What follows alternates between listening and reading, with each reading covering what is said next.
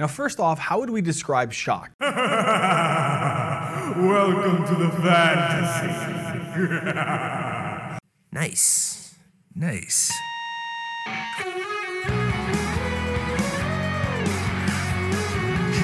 Man, you are one pathetic loser. Ridiculous. Completely ridiculous.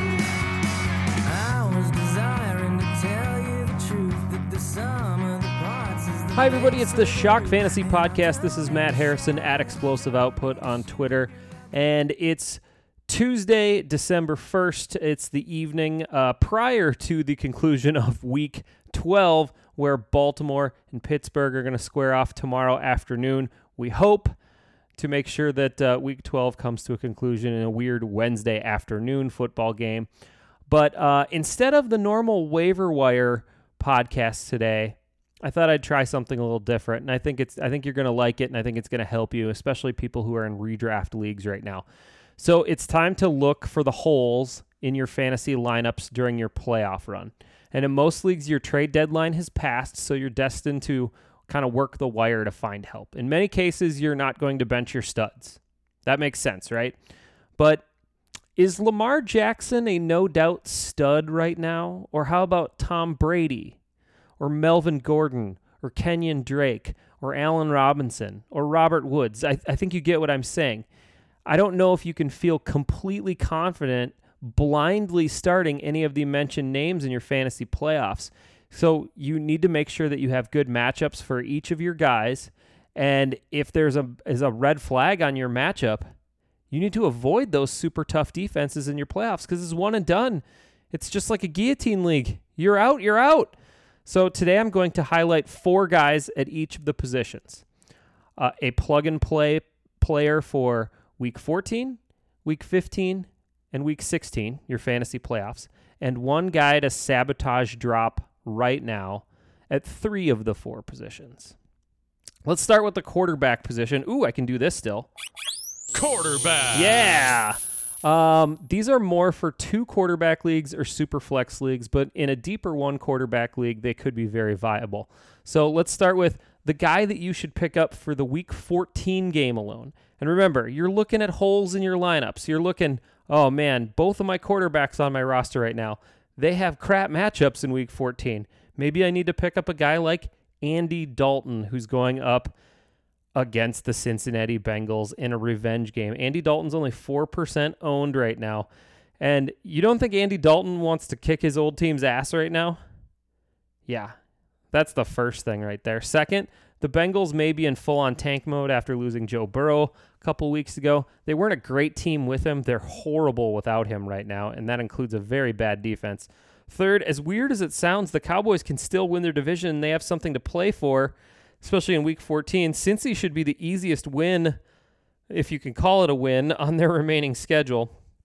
Everyone else they play, the Cowboys, is still in contention. And finally, outside of playing the Giants and Washington in the last two weeks, the Bengals have allowed the prior six quarterbacks they've faced to throw for multiple touchdowns. Half of those threw for three or more. So I kind of like Andy Dalton in the revenge game angle here. And we're going to talk a few more Cowboys later in this podcast. For week 15, Alex Smith versus Seattle. Alex Smith is 8% owned, and he's playing against Seattle. And this this doesn't need some sort of crazy over explanation. Every quarterback to face Seattle this year has either thrown for 300 yards or multiple scores, and it's only Stu Beard and Cam Newton who didn't throw for more than one touchdown against the Seahawks. And each of them scored on the ground. How about that? Alex Smith probably won't run one in in this one with this surgically repaired knee. But Washington is also in playoff contention. They're tied for first in the NFC East right now. And Smith hasn't had the big cut loose game yet, and this could really be it against that Seattle defense. I mean, Seattle made Carson Wentz, even though he looked bad in the game, he put up decent numbers from a fantasy perspective in that game, and I think Alex Smith can too. Pick up for week 16 of your playoffs. It's Baker Mayfield. He's 19% owned. He's playing against the Jets in week 16. Uh, no need for over explanation because it's the Jets. Baker hasn't been asked to do too much this year, but he's put up good numbers against absolute trash teams. And insert the Jets in your fantasy championship, yeah, I, I have him in one of my two quarterback leagues. He's definitely going to be a guy I'm going to try to start in week 16 if I'm around then. It's probable that Cleveland will have locked up a wild card at this point or need this game to lock one up. And it's also probable that Kevin Stefanski might want to try a few things in this game, maybe show some things like the fact that Cleveland has a passing offense. Maybe just to show it for the possible playoff matchups, just to throw everybody off the scent of Nick Chubb here. I think Baker Mayfield's in a good spot in week 16. Finally, your sabotage drop is Matt Ryan. He's 85% owned right now. And the Falcons' giant win against the Raiders last week, that was fool's gold. Ryan only managed 185 yards and two scores. He has only two games this year where he's topped 300 yards and thrown for multiple scores in the same game. That was week one against Seattle and week six against Minnesota. Julio Jones has some nagging injuries. So does Todd Gurley. It's a lame duck coaching staff. There's not a lot for the veterans to play for on this team. And in his fantasy playoff schedule, he gets the Chargers, Tampa, and Kansas City. Those three teams combine for a top five most difficult fantasy playoff schedule, specifically Tampa and Kansas City. Very bad. So I would love to see you sabotage drop Matt Ryan right now and see if anybody will either spend a whole bunch of FAAB on him or clog those bench spots on rosters. Clogging bench spots is something to be said here. Clog them up with players who people might be tempted to play in one way or another, and they're probably not going to put up good numbers for a lot of different reasons. All right, let's go to the Running back. Ah, your pickup for week 14 is Jamaal Williams. He's 45% owned. The Packers played Detroit in week 14, and that's a good matchup. The last time the Packers played Detroit, Green Bay hung 42 points on the Lions with ease earlier this season. Jamaal Williams, by the way, had eight carries for 63 yards in that game. And Williams had 17 carries for 73 yards and a score last week in a similar blowout win against Chicago. And Aaron Jones, he really hasn't been in perfect health this year. Frankly, neither has Davante Adams. And when Davante Adams is down, it's usually Jamaal Williams who kind of steps up a little bit more in the passing game, too. If either falters or needs additional rest in a week, Williams seems to be the guy who's stepping up in either case. So the Packers have a decent chance of locking up the division with a win here in week 14. Uh, it's probably going to have some garbage time to it. So I'd pick up Williams as a possible guy that you can even start. But definitely, if you're the Aaron Jones owner, you want to stash him just in case anything goes wrong. So uh, he would be a priority if you were an Aaron Jones owner. Uh, your pickup for week 15 is Latavius Murray. He's 46% owned. He faces the Chiefs in week 15. And in what could possibly be Drew Brees' first game back, or maybe it's Taysom Hill's last game at quarterback. Who knows? Either way, the Chiefs have been weaker against the run than the pass on the season. And if you look at the tape, there's a lot of instances of good running back days against the Chiefs this year, but they happen when an opposing defense can keep it remotely close. And I think the Saints defense is up to that task. Murray has had double digit touches in eight of 11 games this year, which is somewhat surprising for, you know, the second running back on a roster. Tampa and Green Bay are the two teams that the Saints have played this year that were above average, just above average teams. Everybody else has been pretty bad that the Saints have played. In those 3 games, and two of them were against the Bucs, Murray averaged 13 touches per game. That's pretty good. I think 13 touches against the Chiefs is uh is right in the wheelhouse there. And if you give me 13 touches against a team that's not very good against running backs, I kind of like it. Will the Saints try to play ball control against the Chiefs, either with Hill at quarterback or with a first game back Drew Brees? Yes, they're not going to try to play a shootout. So that involves a heavy dose of Latavius Murray in this one. Your pickup for week 16 is Zack Moss. He's 48% owned. Uh, that's a Charch favorite right here, and we're never going to live it down when Moss wins people fantasy leagues. He gets the Patriots in week 16, a team he beat for 81 yards and two touchdowns the last time they faced, which was in week 8. Uh, this one is at New England, and in week 16 at New England, clinching a division title in Gillette Stadium Can you imagine anything sweeter for the Buffalo Bills? The Pats have been very leaky against runners, especially near the stripe, and that's where Zack Moss can get you paid. Kenyon Drake scored twice last week uh, on some shorties. Remember, Jeff Wilson had a three score game earlier this year against the Patriots.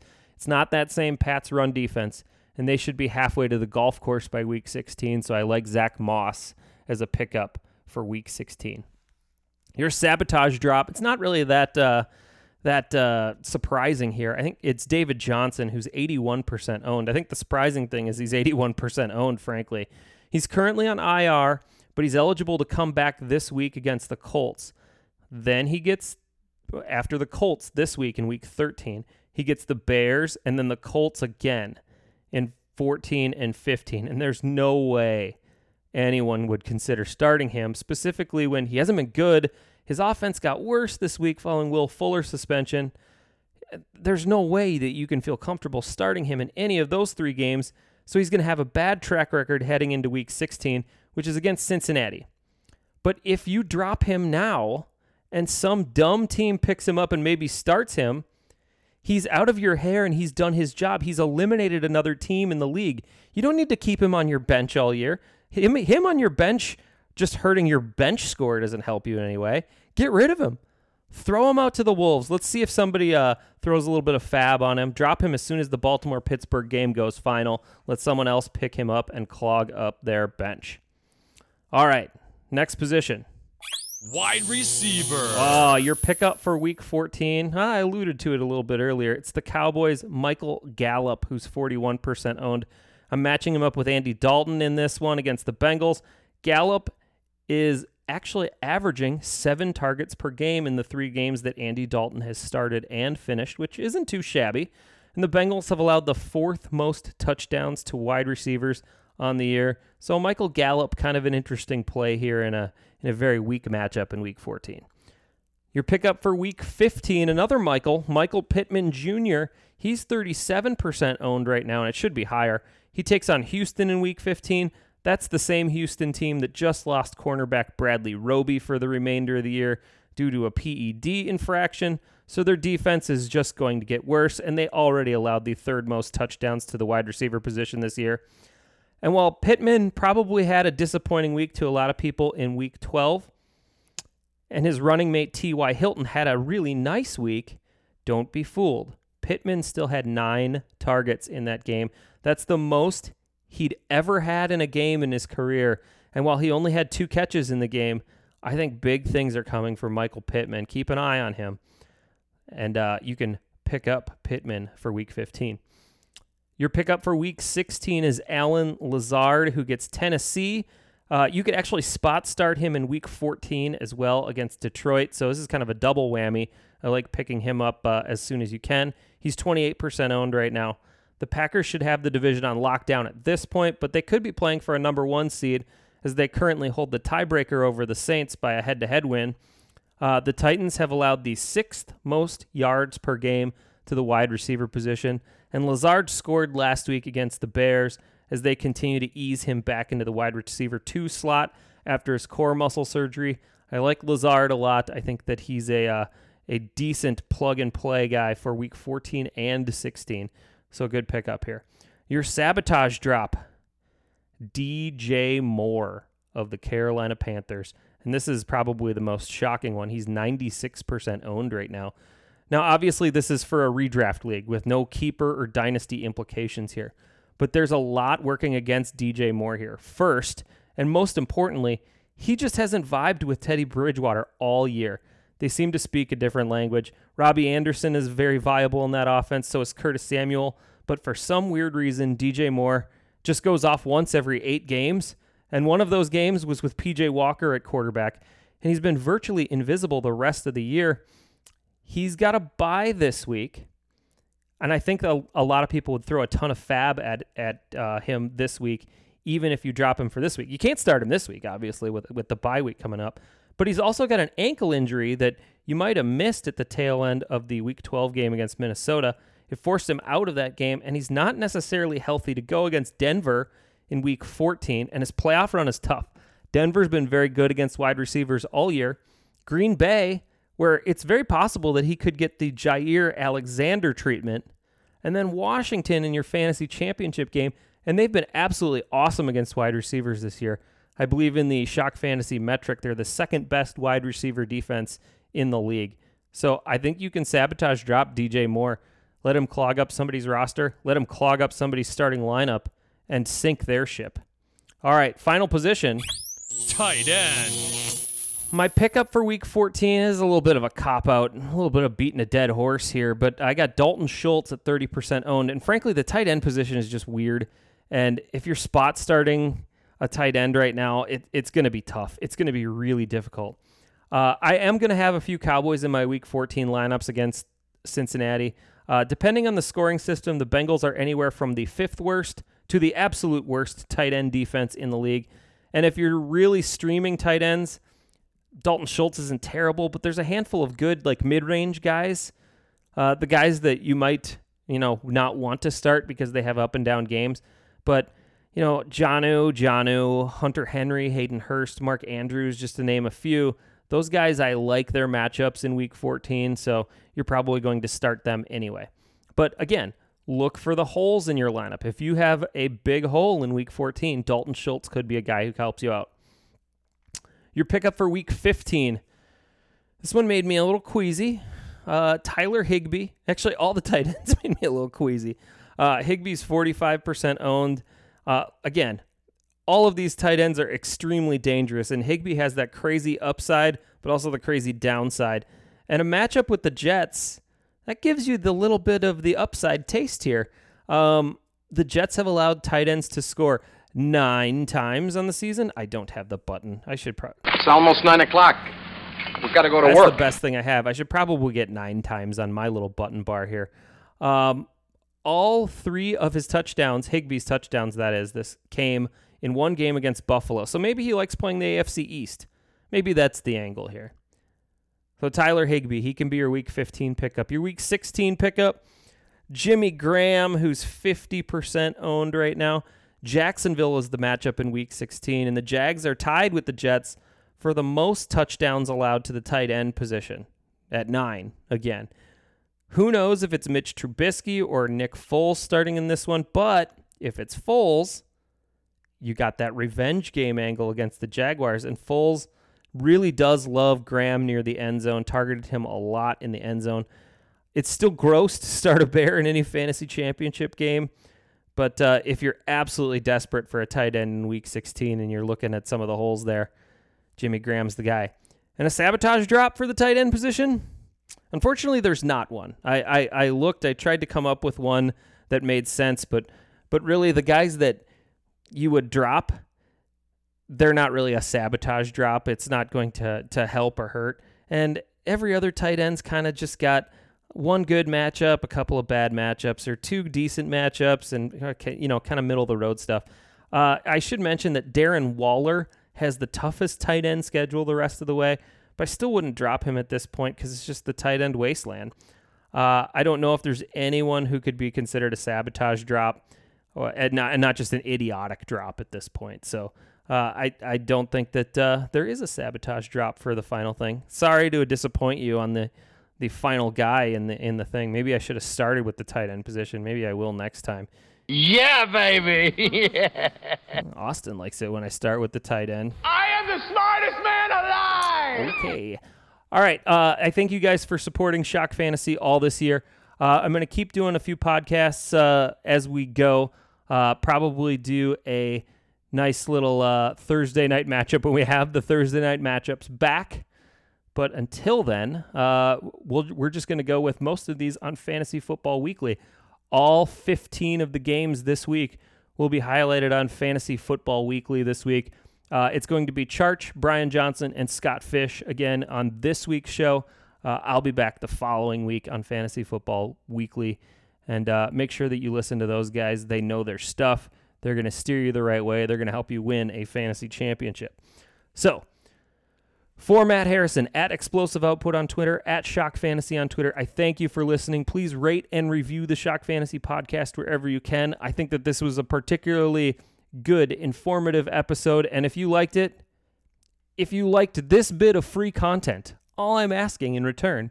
Subscribe, rate, review. That's it. It'll take you 10 minutes. No, it won't even take you 10 minutes. It'll take you one minute. One minute. Come on. Come on, baby. Come on. You got it. Shut up! Yeah, I know I'm begging. All right. Thank you guys for listening. We'll talk to you next time on the Shock Fantasy Podcast.